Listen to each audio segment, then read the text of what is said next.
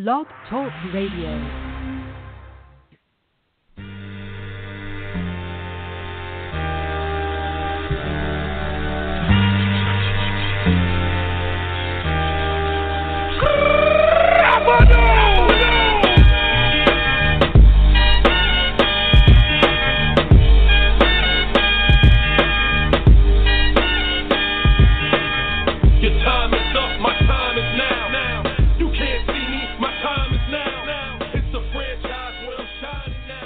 What's happening?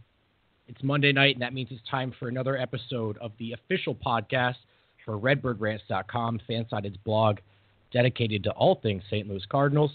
I'm here with Nathan Grime and uh, Trevor Huth, who is a former fellow contributor, but is now, it appears, I'm looking on Twitter, the new site co-expert for reviewing the Brew, Fansided's blog dedicated to the Brewers. So congratulations, man, even if you are a bit of a traitor. thank you, thank you. You know what? Some opportunities are just too good to pass up, right? Indeed, brother. Congratulations, Nathan. Thank how are we you. doing, man? On this on this uh, fine Fourth of July weekend. Pretty good. Enjoying the uh, enjoying the holiday, of course, and the good start to the Cardinals homestand over the weekend. It's been good. Indeed, on uh, the last episode on Thursday, uh, uh, Josh, myself, and, and you, Nathan, we discussed the importance of this upcoming homestand, this 10 game homestand, and they got off to a good start, the Cardinals did. Two of three against the Nationals, which is very big considering what a good road team they are.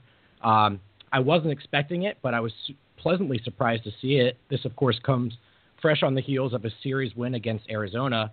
Gentlemen, these are two really good teams. These are two genuine contenders in the National League. So, what have we learned about the Cardinals here in these last week or two? Um, are are they the type of team that when they're playing their best, can they get to the point where they're contenders as well? Uh, Trevor, let's start with you. Well, both of the teams that they just beat are are legitimate playoff contenders this year. I mean, they're probably going to make the playoffs. They can go deep. So I think that they definitely show that when they're playing their best, the Cardinals can compete with any team in the National League. Um, I think that a lot of this might have been sparked by the youth by the youth movement they've been doing. There's been a lot of young guys called up that have been been performing. Um, most impressively Luke Voit, but that's something we can get into later. Um, I and on the last Monday's podcast, Tito and I talked a lot about how important that Arizona series was because you know we hit it right before that started, and and that I was very impressed to see that because as what I said last week was that Arizona was a team that was going to hit the ball. They were going to um, build off their own momentum, and the Cardinals pitching needed to show that they could stop that, which for the most part they did. There were not a whole lot of um, runs scored. So I think that uh, I think that showed a lot. And of course, they beat the Nationals, which are one of the best teams in the league. You talk about the pitching staff that they have. I think they showed a lot, and I think that it's it's a positive um, it's a positive moving forward. Yeah, I mean, I think in both of those series we saw maybe the bullpen struggle a little more than we'd like, but the starting pitching's been pretty good. Uh, save you know Carlos Martinez's last start there against Scherzer, and I think that's been you know a a big difference here in these last two series. Nathan, what are you seeing here? Is there a common denominator between uh, these two series and the, the, success the Cardinals have been seeing? I think the starting pitching one has has improved, uh, stabilized. I think is the word I would use. Um, you know, before Carlos Mar- Martinez start last night, uh, Sunday night in the loss to the Nationals, the Cardinals had uh, five straight quality starts from their starters, which is what we saw at the beginning of the year. Um, but the combination of starting pitching and then offense, that's what wins you ball games. And you can score runs early, but when the starters can, uh, you know, limit damage, prevent runs, and then the bullpen, you know, while it hasn't been uh, shut down, it you know has been good enough in the past week to get some victories. But I would point to the offense. Um, seems like it's the lineup is steadying as far as uh, the look of the lineup. Carpenter's there to stay at the top. Uh, Tommy Pham has been you know, he's been the heart and soul of the offense. I think in the past couple of weeks, you know, whether he's batting second, third, or in the middle of the of the lineup, um, on base five times tonight against the Marlins again. That's good to see. Uh, Jedd Gyorko's been uh, solid in the in the cleanup position. Still waiting for Stephen Piscotty to get going, but Yadier Molina as the uh, as the five hitter, that's uh, a move that a lot of us I know question um, as to how good he can be in the middle of the lineup because he's not so much of a um, you know, slug, uh, on base guy besides just the hits he gets. But he's actually had a pretty good season at the plate and rewarded with an All-Star selection. I know we'll get to that later, but I think I would point to the offense really as uh, key in getting to the Diamondbacks and the National pitching staff. I agree, Nathan, and I want to circle back to a point you snuck in there, which is a lot of this seems to have followed the move of bringing Matt Carpenter back to the leadoff spot. Uh, Trevor, I wanted to get your thoughts on this. It's been something that's been discussed a lot amongst Cardinal Nation. The numbers obviously have shown throughout his career that despite a skill set that you typically see associated with a hitter in the three or four spot in the lineup, Carpenter really only produces on that fringe MVP level when he's in the leadoff spot. So are you comfortable with the Cardinals leaving him there for the remainder of the season? Absolutely. If he's going to perform, that's where you want him because you come into the season. Matt Carpenter's supposed to be one of your top hitters. Uh, you can maybe throw Dexter Fowler there um, preseason, but he's the guy that you want there because he's uh, he's been your most consistent hitter for the past few years, and if that's where he's going to perform, he's going to be a catalyst for the rest of that lineup. I mean, you saw what happened to the Cardinals' offense as soon as they made that move; they exploded. So, to keep him there is something that I think is necessary if they want to, if the Cardinals want to continue to make a run at the NL Central. Nathan, your thoughts? I mean, for sure, and I think um, you know part of the reason moving Carpenter to leadoff has worked so well is that he, you know, he's still only batting 230, but his on base percentage is near 400. So that just speaks to his ability to still, you know, not be anxious at the plate, uh, draw walks, work deep in counts, and I think that just fits better in the leadoff spot than it does in the three hole. Um, you know, we we haven't seen the MVP type numbers from Carpenter as far as uh, hitting is concerned. Uh, he's had some good stretches, uh, both in the three hole at the beginning of the season and um, kind of that first week and a half back in the leadoff spot um, you know, at the plate and, and is hitting, getting extra base hits, home runs, driving runs in. But I mean, since then he's he's tailed off a little bit offensively, but he's still drawing walks, still getting on base, and that is still valuable in the leadoff spot. Whereas if he was in the three hole and going through a slump at the plate, that was more magnified, and that'd be more of a hole in the lineup for the Cardinals as opposed to him in the leadoff spot. Right, and I love his ability to set the tone with long at bats, right? Carp's a guy who's particularly comfortable batting out of, you know, with two strikes on him, even down in the count. And I really like that out of your leadoff guy because I think in the modern game, if you can knock that starter out in the fifth or sixth inning, you've got a great chance of winning that game. Also, got a great chance of, you know, success in the series moving forward. Carpenter's that kind of guy to me, and I've always felt over the last two to three years that when he's clicking in that leadoff spot, everything else follows. And I think a lot of the success we've seen from Yadier Molina, for example, in that five hole, can really be attributed to that decision to move Carpenter to the leadoff spot. Sure, and we saw it tonight. I mean, Carpenter one for four on the evening when it's all said and done tonight against the Marlins, but he had the leadoff base hit in the bottom of the first inning, and that got the Cardinals rolling. They score four in the first, um, you know, seven runs in the third, and they don't look back from then and get and get a uh, a handy victory tonight. So yeah, Carpenter just setting the tone in that first at bat in the first inning kind of just seemed to jumpstart the offense tonight. Trevor, you brought up the youth movement earlier, and that's a good point. Um, tonight we're seeing more offense from the Cardinals. 14 runs here. They actually just wrapped this thing up. They won 14 to six, but it was a game that featured some more production from Luke Voit, including his first major league home run. I think it was 400 plus feet to dead center. Uh, what are you seeing out of these youngsters? What type of spark have they provided for this team, and, and is it something that you think is sustainable moving down the line? Well, you see where the Cardinals were. They were in a place that was causing mass frustration among the fans. They weren't winning. All of a sudden, they're pulling up all these young guys, and and there's a lot of speculation that maybe it was just to showcase them. But you bring up a guy like Luke Voit, who is uh, coming into the night hitting 385 with three doubles through 13 at bats, which is uh, very good, especially for rookie. And you were just waiting on his first home run to come, considering how much power he showed in the minors. So I think that that would definitely a huge spark plug um, for this lineup. And you talk about the other guys. You, you talk about uh, he his big home run the other day, and it just adds excitement to not only the fans, but it adds excitement to the team to have these young, hungry, and um, energetic players coming up. I mean, we saw this even earlier in the year when you call up a guy like uh, Magneuris Sierra, and he comes up and hits 375 through his eight games, and and gets sent back down. But he provided something to the offense that I think was needed in order to push the Cardinals um, to where they are now.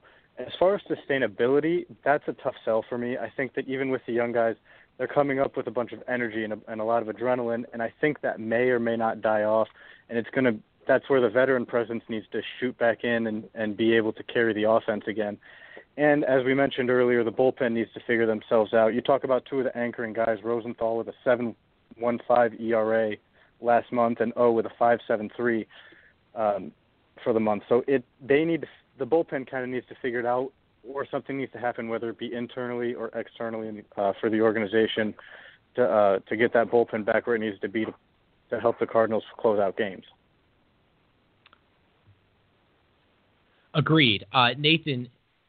This youth movement is, you know, this one thing I like about this Cardinals team is that no matter what seems to be going on, obviously the team is underperforming a bit this year to this point in the season, but much like the Cardinal teams of the past, they always seem to be able to call these guys up and get production when they need it. When the veterans are slipping up, when the veterans are injured, it's a faceless army here in St. Louis. Uh, it seems to have bailed them out again, giving them life here at the midpoint of the season. Do you think it's sustainable for the Cardinals moving forward? Yeah, well, obviously Luke Voit's not going to hit 400 on the year moving forward, just as Magneuris Sierra wasn't going to get a hit every single game. Uh, he had, you know, the seven or eight game hitting streak to start his career. But, um, you know, for a guy like Luke Voit, I think a lot of it depends on how much playing time he gets.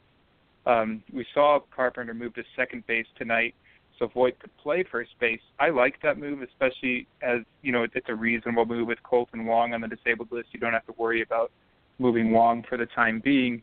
But you know, if Voit's in the lineup and he's if he's seeing major league pitching, um, you know, on a daily basis, you ride that hot streak as long as you can go. Yeah, yeah. For the Cardinals, as you mentioned, it seems like these young guys, um, you know, once they just get their feet wet, they uh, they start hot. Oft, um, you know, a lot of that has to do with uh, the you know the major league pitchers not having seen these guys, with the guys being hungry. Um, you know, a lot of energy getting their first call up, as Trevor mentioned. But you know, Luke Voit's a guy that has been in the minor leagues for a few years now, hit very well in Double A and Triple A. So you know, I, I don't think there's any doubt that he could be a legitimate option in this Cardinals lineup. We'll see how long it lasts, though.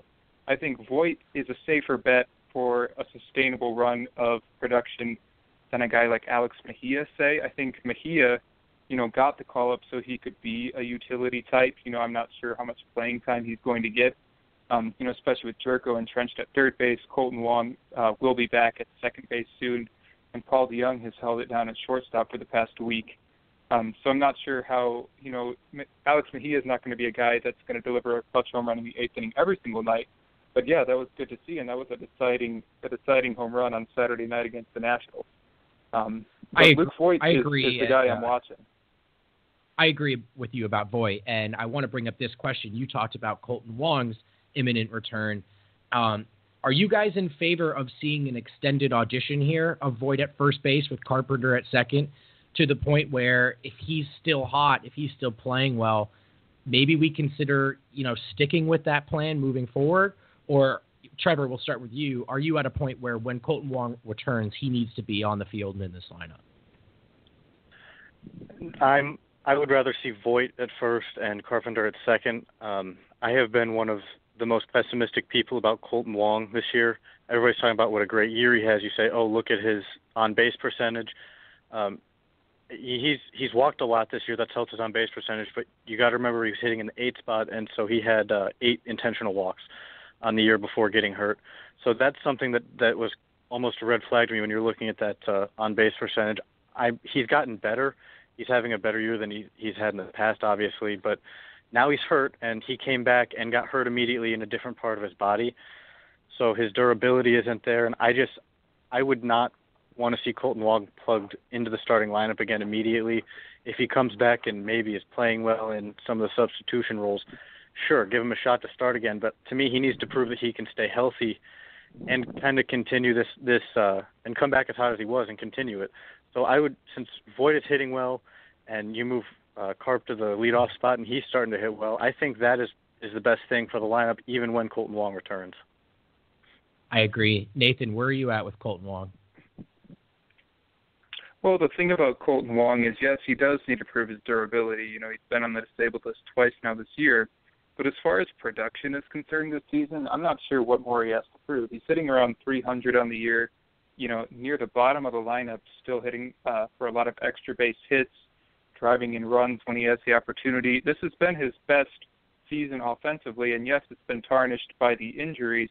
But I think when Wong comes back, I mean, his production this year and what uh, what he's brought to the field and what he's meant to the team. You know, the Cardinals were winning games when Kolten Wong was in the lineup. I think you've got to play Wong. So then, yeah, you have to get creative if you want to keep Luke Voit in there.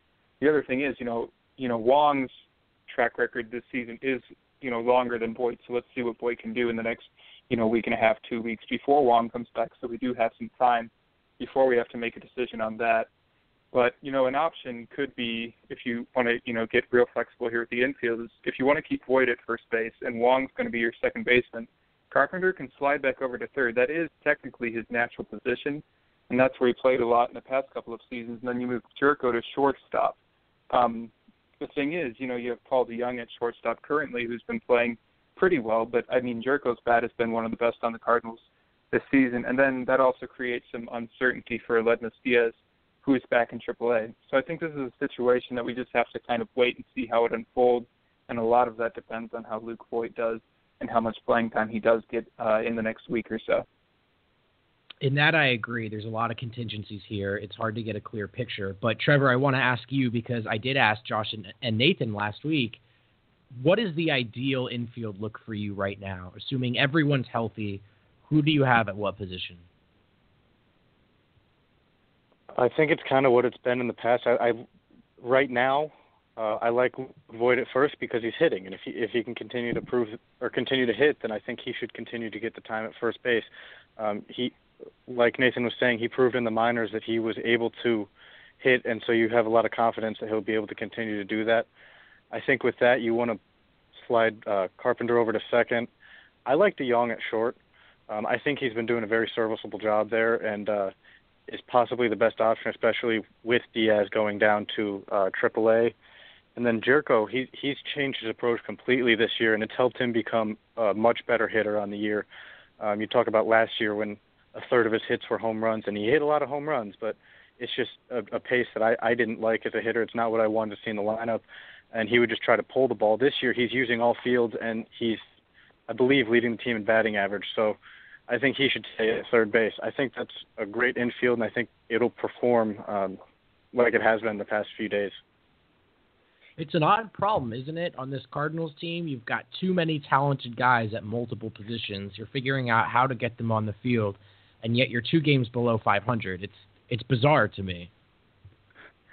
It's not a bad problem to have. It just means you got to find the right pieces to fit the puzzle. Right. And a lot of it also has to do with uh, veteran presence versus a young guy trying to prove himself. You know, Carpenter's not going to lose regular playing time, despite uh, you know the struggles offensively. But he is getting on base, as I mentioned earlier, and that's another another thing Carpenter has going for himself.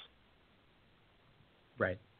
Well, I want to ask you guys about just sort of how you think the Cardinals should be approaching this break here and the trade deadline especially given the news. I mean, given the, the results of this Diamondback series, this Washington series, and the good start to the Miami series here. I will ask you guys if you think the Cardinals should be buying or selling. We'll have a brief discussion. But first, I'm going to take a quick break because we have to do that here on Blog Talk Radio. But don't go anywhere because you are listening to the official podcast for RedbirdRants.com. Go Birds. And we're back, ready to talk more Cardinals baseball, specifically how you guys feel about this team headed into the trade deadline, buyers, sellers. Nathan, we'll start with you. Have the last six or seven games given you any more of an indication that this team should be buying or selling at the deadline? Well, yeah. I, when you know when you get closer to the division lead as are, you know, despite being under 500, if you're in contention, you know, you're in there to make the playoffs, of course. Um, but I think they can still be a little bit of both. I've I've written about this in the past. They do have pieces like such as Lance Lynn and Sung Hwan Oh. Those are the two names you know near the top of the list that are free agents at the end of the year that could entice another team that is in better position to make the playoffs that feels as if they're a bullpen arm or just a starting arm away from having a legit shot at World Series, um, especially if the Cardinals don't feel that uh, that's the direction they want to go in the off season as far as re-signing those guys. That being said, you know, with a shot at the postseason in reach, when you're only three game, three and a half games out as they are after tonight, you do look at improving your team and seeing what you can do to get you over that, over that, um, over that hump, which I think the Cardinals will probably consider doing if you know this small margin in the Central Division uh, remains throughout July. So, what does that look like?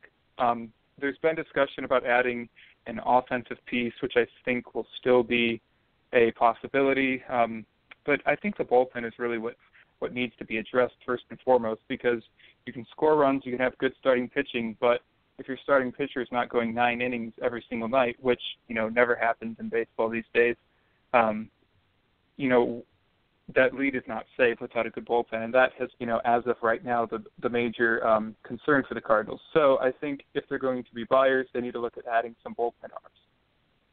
Trevor, you mentioned the bullpen earlier as an area of concern. Do you agree with Nathan both that a the Cardinals should be buying, and b if that's the case that the bullpen is where they need to upgrade? Well, I mean, what a difference a week makes. Last week I was saying I, they're probably uh, going to end up selling because uh, it, it it depends on how these series went. The series went in the favor of the Cardinals, so I really do think they should be buying. And uh, a lot of hype has been going into them going after J.D. Martinez or Avisail Garcia. Um, Garcia actually just got hurt, and Martinez is still hitting really well. The Tigers are to are to dump him off somewhere, but I don't think that's the case anymore. I really do think they need to look at some sort of pitching, and I um, I think if they can get to the Tigers before they get off JD, there's a good bullpen option there in Justin Wilson. Um, Justin Wilson's closing out games for him. He went through a rough patch recently, but has looked completely dominant in his past few outings. And um, it's hard for a team to want to give up their closer, but the Tigers have one of their top prospects, Joe Jimenez, uh, working his way through. Or he's in AAA right now. Actually, he saw major league time earlier, and they're really excited about him. So they may be willing to push out Justin Wilson, who could immensely help the back end of the Cardinals bullpen. Um, the other news from the Tigers, if you're looking into some form of pitching help, is they said they were willing to eat a huge amount of Justin Verlander's contract. He's having a bad year, but I, I mean the Cardinals have a track record of taking those guys and and almost turning them around when they're uh, in St. Louis. So that's also something to look at. Not something I think would would I would want to happen, uh, but it's just an option. So. Um, yes, I agree that the bullpen definitely needs help, and I think that if they look to the Tigers, Justin Wilson, I think that's the best move to make for it. Trevor, is there a, a, package the Cardinals could put together that you think would land Wilson and maybe even a Martinez? Um, if you're, my only problem trying to get Martinez is you're going you're going to have to give up probably uh, Harrison Bader, who has who's said to have the highest ceiling uh, for a Cardinals hitting prospect. So if they're willing to give him up, then maybe uh, he would have to probably be the main piece along with another fairly highly touted prospect, um, which I, the Cardinals have in spades. But uh, there is potentially. It just depends on how much Mozeliak is willing to give up. So it would be great to get Martinez and Wilson, but I don't know how plausible that actually is because it's going to have a very high price tag on it. Nathan, is there anyone on this team that maybe others are tossing out in trades that you personally feel should be considered untouchable right now? Well, there's been some discussion about Matt Carpenter perhaps being moved, and you know, it's not so much that I I wouldn't want to see Carpenter moved. I know he's valuable to the team. I just don't see it happening. I don't see it as realistic at all. Uh, Mike Matheny values Carpenter a lot, and I know the Cardinals front office values him as well um, just what he brings to the team. Um, so that that's been thrown out there a little bit. I just don't see it happening. Um, as far as anyone else, I know there's the obvious untouchables, um, like Yadier Molina or Carlos Martinez or guys like that. Um, but I haven't seen too many names swirling around. I saw Jedd Gyorko's name as well.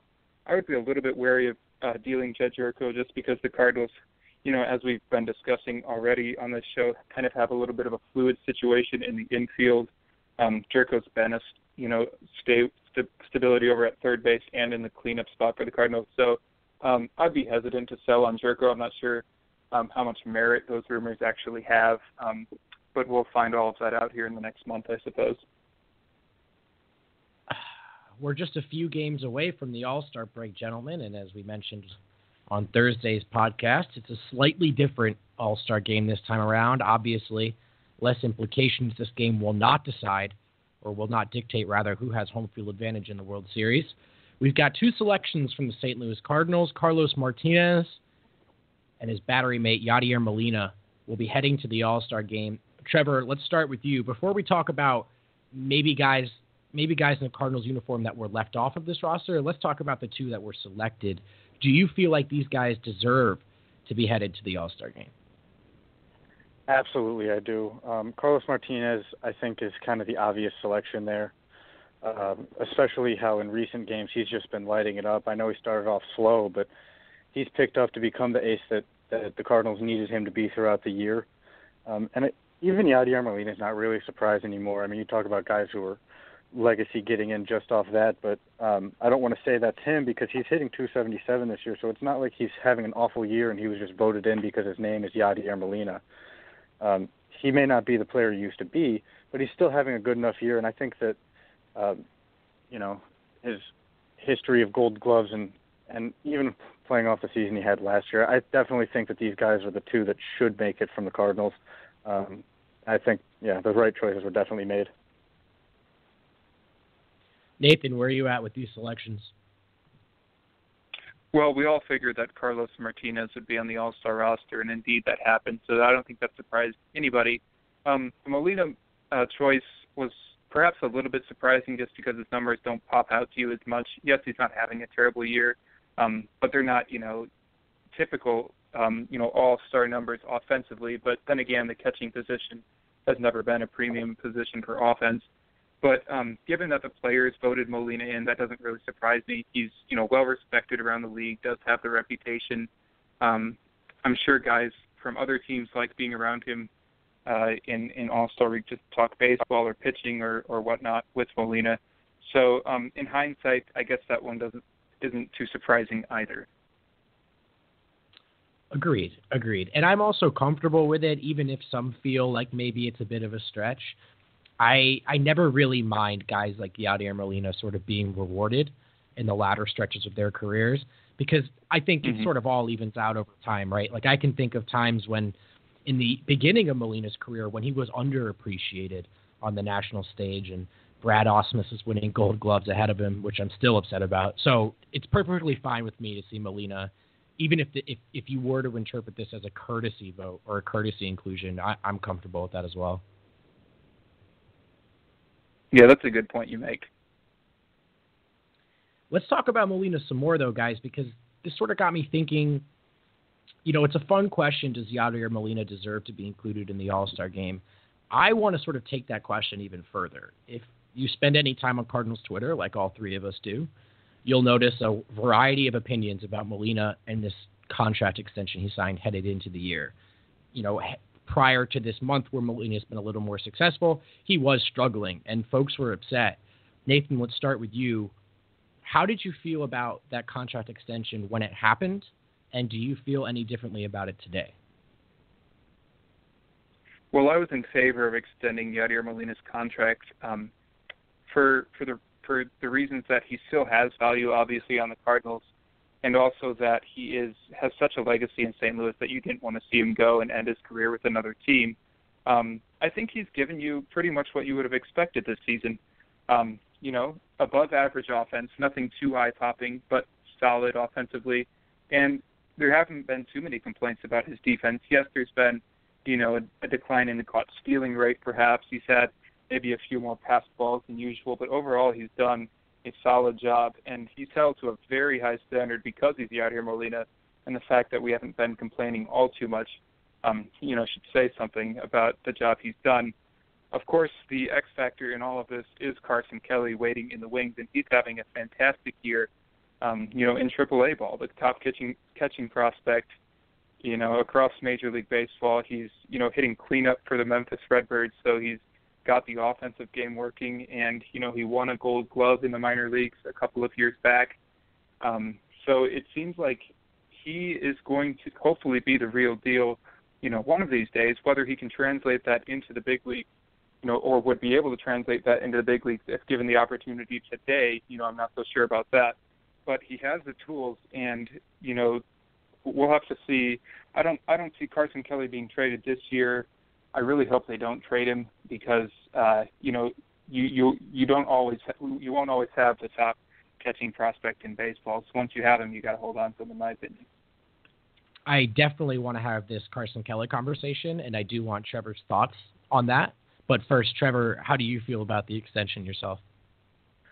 I think Nathan hit a lot of the right points there. I was in favor of it when it happened. I'm still in favor of it, uh, mostly because I want him to be able to retire in a St. Louis Cardinals uniform. He he's too beloved in St. Louis. Um, he's still going to be able to give you some production, but I think the value in the contract is going to be uh, off the field because, uh, like Nathan was saying, Carson Kelly's the X factor there. I I differ in that I would like to have seen him up and splitting time with Molina this year because he is having such a good season in AAA. Um, I think that he needs to start getting any knowledge from uh, Molina that he can, and, and I think that's kind of where the Molina extension finds its value is how in how he's going to help Carson Kelly grow. Um, so it, it'll be interesting to see how that's handled in the future, but um, the extension was definitely a good idea. I agree, man, and I'm really really glad you brought up the off the field stuff because that's something that Cardinals fans knew well before the national average baseball fan became aware of Molina and his value was that this guy has every single intangible you want out of your starting catcher. And to me, it always comes back to that brilliant uh, uh, World Baseball Classic run that Puerto Rico had, not this most recent tournament, but the time before that. And the pitching staff was so quick to credit Yadier Molina with all of their success. In fact, it was rumored at one point that they literally didn't shake him off once throughout the entire tournament.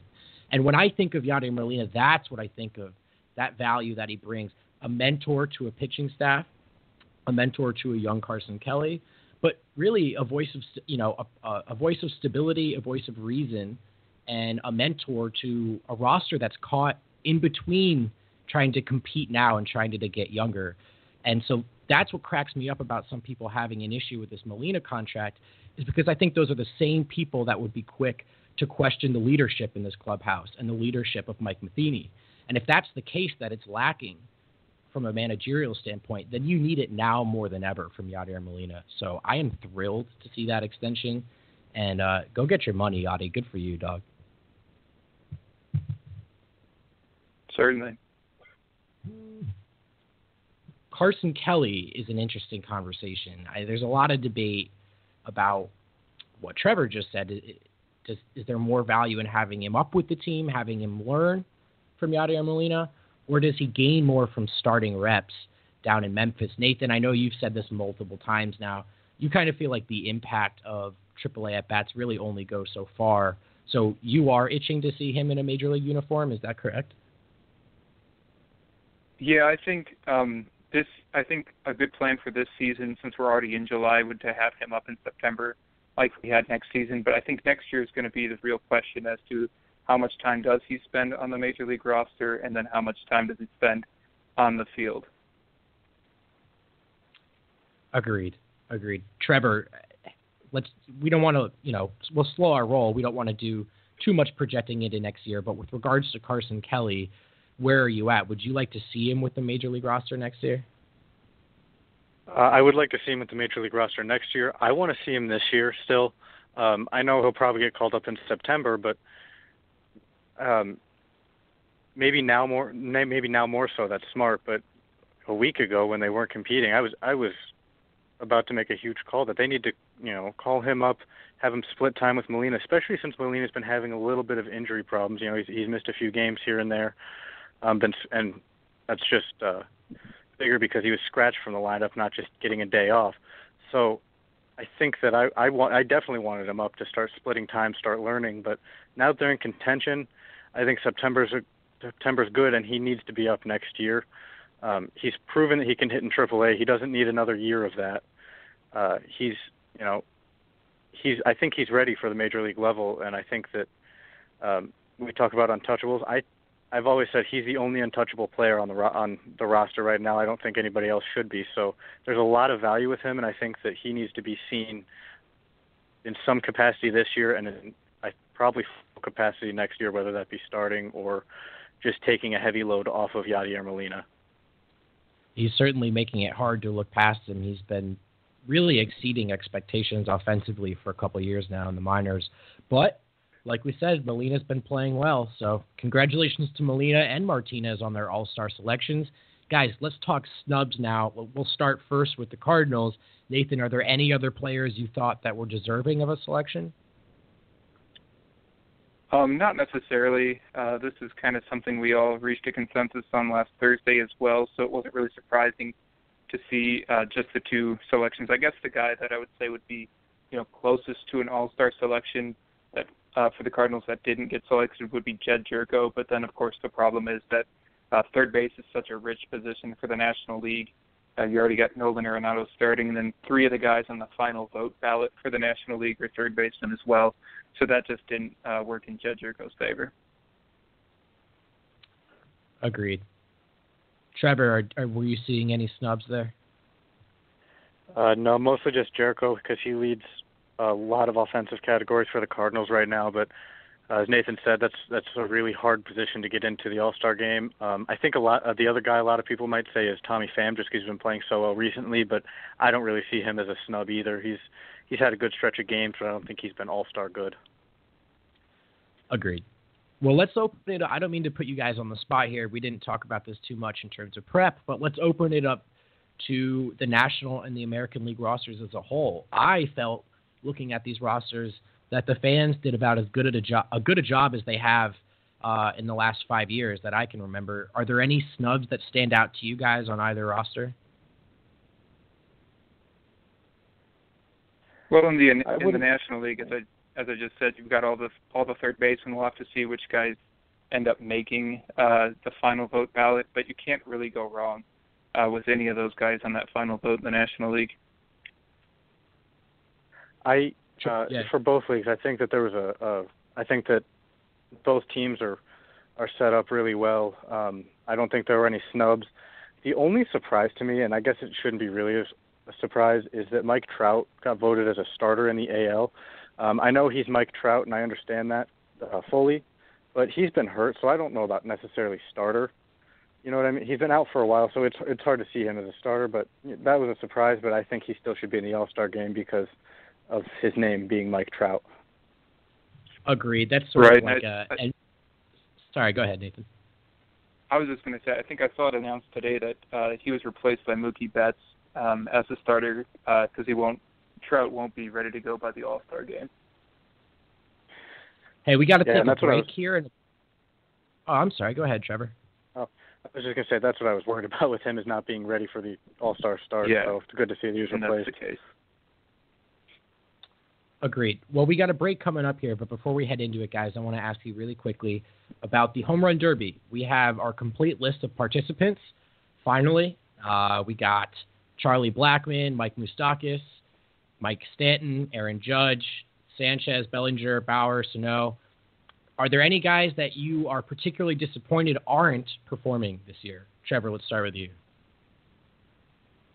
No, I really like that list. I mean, you talk about uh, you talk about some of the most exciting players this year in terms of home runs. Miguel Sano's been lighting it up, and he's kind of been doing it under the radar. I don't think he's been getting a whole lot of press coverage. Uh, obviously, Aaron Judge has been hitting home runs because anytime he walks onto the field, everybody assumes he's already hit three, uh, just based off pure media coverage. And uh, so I think that it's going to be really fun. Um, I know there was a lot of controversy, people saying no, but you don't want to participate, don't participate, and I'm happy you not being there because I want it to be a fun event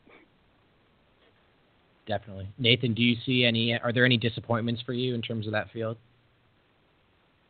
Well, with so many power hitters in the game today, I guess you could have a lot of good op- uh, options for the Derby. But like Trevor said, I mean, you've got eight, uh, you know, quality power hitters. It's going to be fun to watch.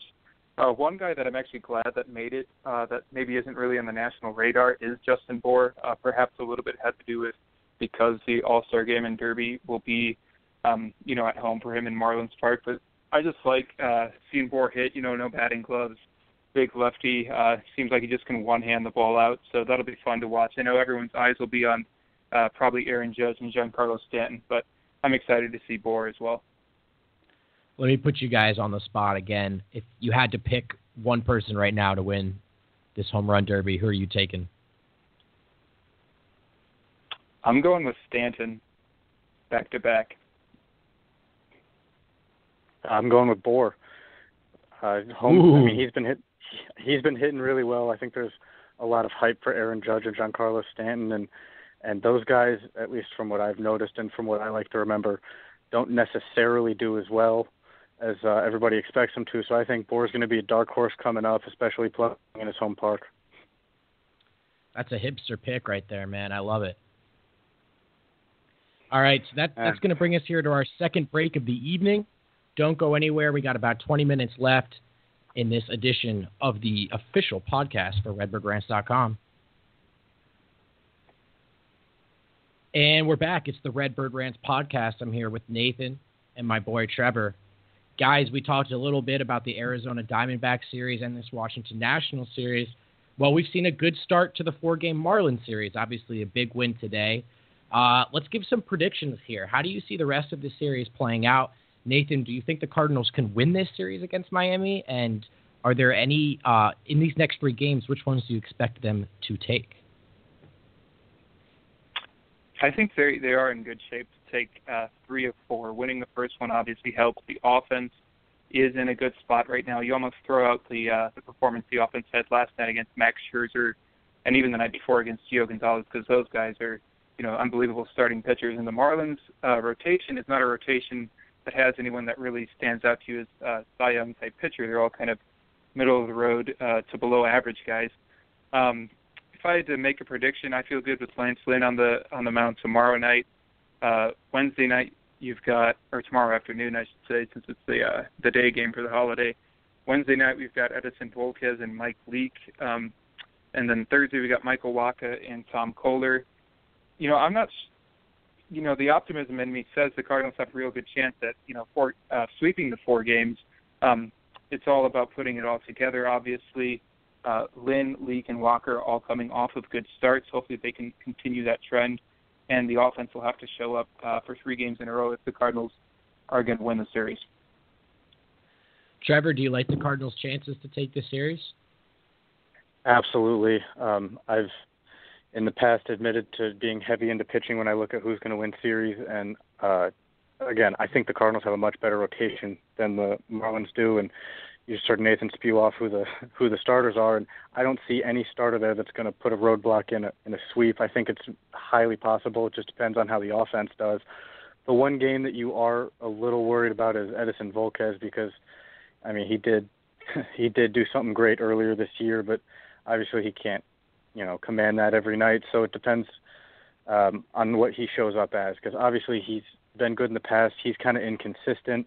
So if he shows up well, that's going to be a tougher game. Indeed. But it's really, really encouraging, guys, as I look at this series. To, I, I know they didn't make up any ground in the division, but I'm just so thrilled that they were able to take the first two of three against Washington. Um, it just gives me a lot of confidence as a fan, but also that's just a great road team, and I was really expecting to drop that series. They've got some momentum going now. Um, looking ahead past this Marlins series, they've got three more games against a Mets team that's reeling, a Mets team that's about 500 on the road. Nathan, on a scale of one to ten, how confident are you with the Cardinals rolling into that Met series? Um, at this point, I would put it at uh, at least a seven. I, I think that's a good, a good solid place to be in right now. Um, especially because of the teams that the Cardinals just beat. You know, if, if they had just swept the Phillies twice as they did in the month of June, you're like, oh, okay, well they're the Phillies. But because they finally beat some premier teams like the D-backs and the Nationals, and because um, you know the because of the way they're weighing these games, you know not all of them have been nail biters. You have more confidence in these types of wins uh, than you would in some of the wins that the Cardinals had earlier this season. What do you think, Trevor? I think that you know I'm looking ahead to that Mets series, and uh, it's the Mets have been kind of plagued by injuries here recently, so I think that's going to go in the Cardinals' favor. And if they can play like they did to beat the legitimate teams, then yeah, you got to feel really confident going into it.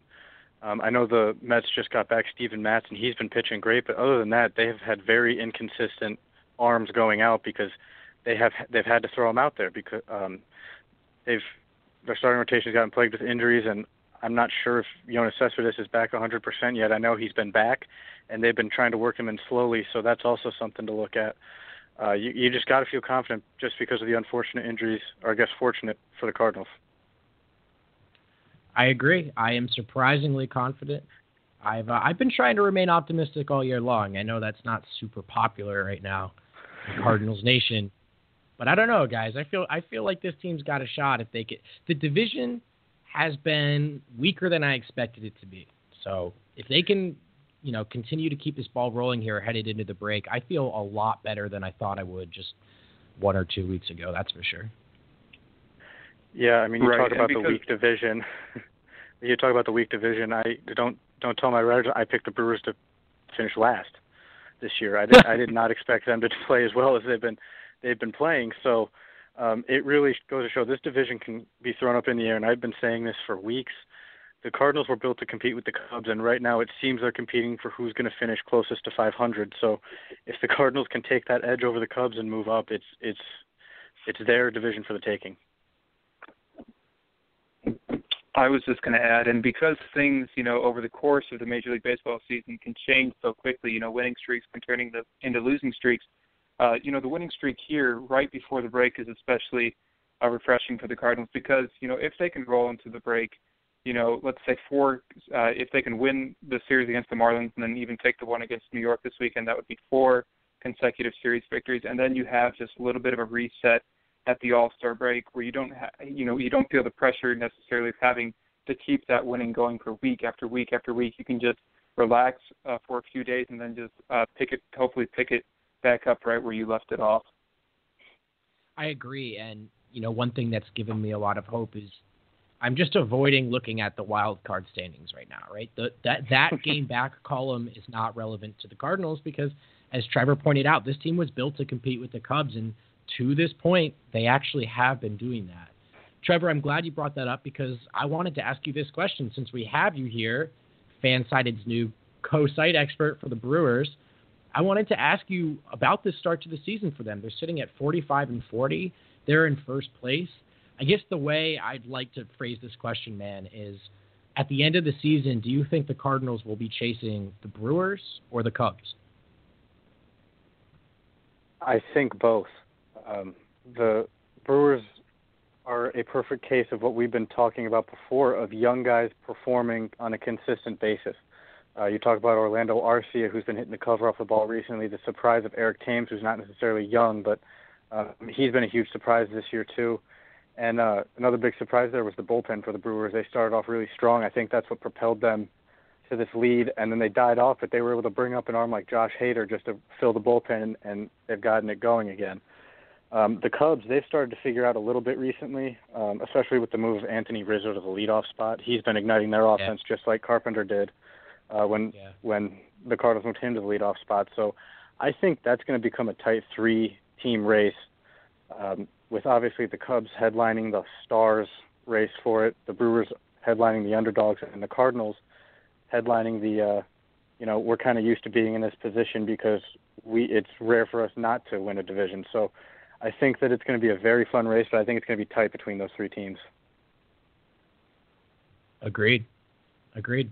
Nathan, this Brewers thing, I mean, we talked about it in the first couple pods of the season, and I think we described it as unsustainable. Uh, they've sustained. Are you getting at all worried that this is a three team race here in the Central at this point? Well, I think yeah, I think that's exactly what it is, and there's no reason to believe that uh, you know that's what it'll be uh, for a while longer.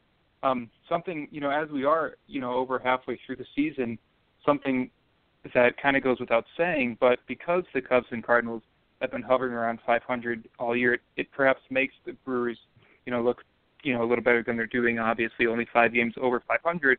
But say the Cubs and Cardinals were both kind of running away with the uh, the race in the division. I wouldn't be surprised then if the Brewers, you know, were still playing, you know, had had a 45 and 40 record, you know, near the break. You know, this is the team that the Brewers have this year. You know, a team that is competitive because of a weak division, but they're on they're on the uptick, and I expect them to not only compete for the rest of this season, but you know, be in good shape to compete uh, for seasons to come as well. Trevor, given that this division's a little weaker than we all expected, do you expect the Brewers to be aggressive headed into the deadline? Do you think they'll be willing to leverage any of that, you know, somewhat bright-looking future to to try to grab a division title now?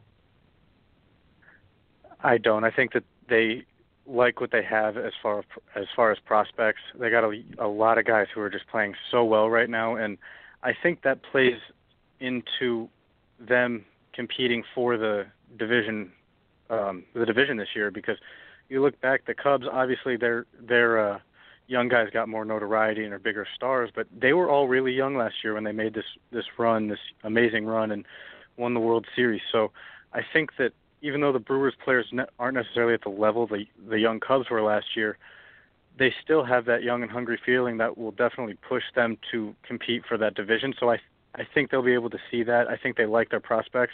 So I don't I don't foresee aggressiveness around the trade deadline. All right. Well, that brings me to my next questions, gentlemen. And we're going back to Cardinals baseball here.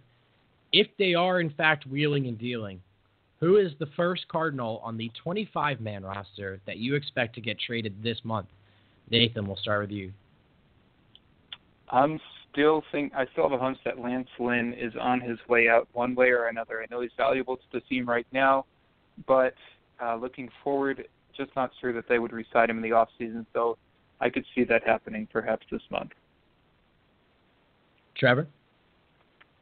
Uh, tough question because I mean coming in, I'm thinking uh, Cardinal sell, sell, sell, and I honestly would have said Matt Carpenter, but now that they're only three and a half games back, you want to keep him. Um, he's going to be vital to the to the lineup. So I would also have to agree. Lance Lynn is going. I think that there's an, they're going to be able to find enough pitching to uh, um, to fill that void, and they'll be able to get at least something for him. And uh, I think he's probably the most valuable trade chip on the 25-man roster. What about that slightly overcrowded outfield? Randall Grichuk had lost the favor of the fans. He went back down to Memphis and did what everyone else does in Memphis. I don't know what they bathe in holy water or what is going on down there, but they come back and they're superheroes. Guys, is competent is hitting story, coaches, maybe. that could be it. That could, which begs the question. We'll we'll have that discussion another day. Um, but has the Randall Grichuk story changed at all? Now, do you think he's less likely to get traded? Is there any chance that he could be included in a package to go get some help in the bullpen? I think that's a, a very real possibility. Um, the, there is there is some overcrowding in the outfield, and I don't see Tommy Pham as a trade piece just because of how how valuable he has been to the Cardinals. Um, the Grichuk situation, perhaps it's maybe one of those where, you know, if he's squeezed out of playing time, then the Cardinals try to move him. But if he performs well, then his trade stock rises and the Cardinals try to move him. So I could see it happening either way. Um, they they the Cardinals do value Grichuk obviously because of the chances that they've given him up and down um, for the last three or four seasons. So I don't think they would make an impulsive trade that uh, that doesn't on surface appear to work to the Cardinals' favor. So if they do deal Grichuk, I would expect them to uh, you know have a plan for that and get some real uh, immediate help in return. Trevor, do you think Grichuk is uh, safe at this point? I definitely think he's on the trading block. Um, as he'd have to obviously be a part of a package deal because he's not a headline name, even if he did go bathe in holy water in Memphis. Um, he's just something. I mean, he's just going to be one of those players that you know boosts value to get somebody who could definitely help. Maybe he could back end a package deal for uh, that package deal of uh, Wilson and Martinez we were talking about earlier.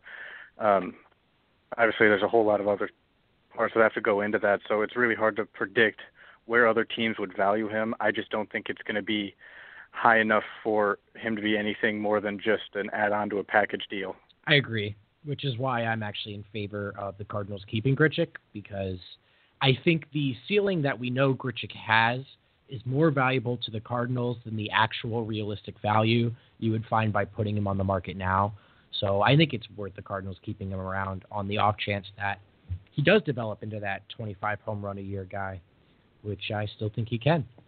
Let's move it now to the minor leagues, guys. Uh, do you think it's possible that any of these guys get moved? If so, uh, Trevor, we'll start with you this time. Which player in the minor leagues moves this month? I mentioned him earlier. I think Harrison Bader might be on the move. Um, I know that he's he's got a really high ceiling, but if the Cardinals are going to try to find value, they're going to have to give up some of that value. And you mentioned the overcrowded outfield, um, and I've compared him and and Sierra forever, and I always think uh, Magneuris Sierra is going to be more valuable in the future anyway. So. Uh, I wrote. I, I mean, I did write about this. Harrison Bader should be a trade chip. I think he's going to be the first minor leaguer to go. He's been playing pretty well this year. Um, obviously, teams are going to like his upside, and I think that he's going to have to be a main, uh, a main bargaining chip if they're going to get anybody valuable to make a run at the NL Central. Nathan, what do you think?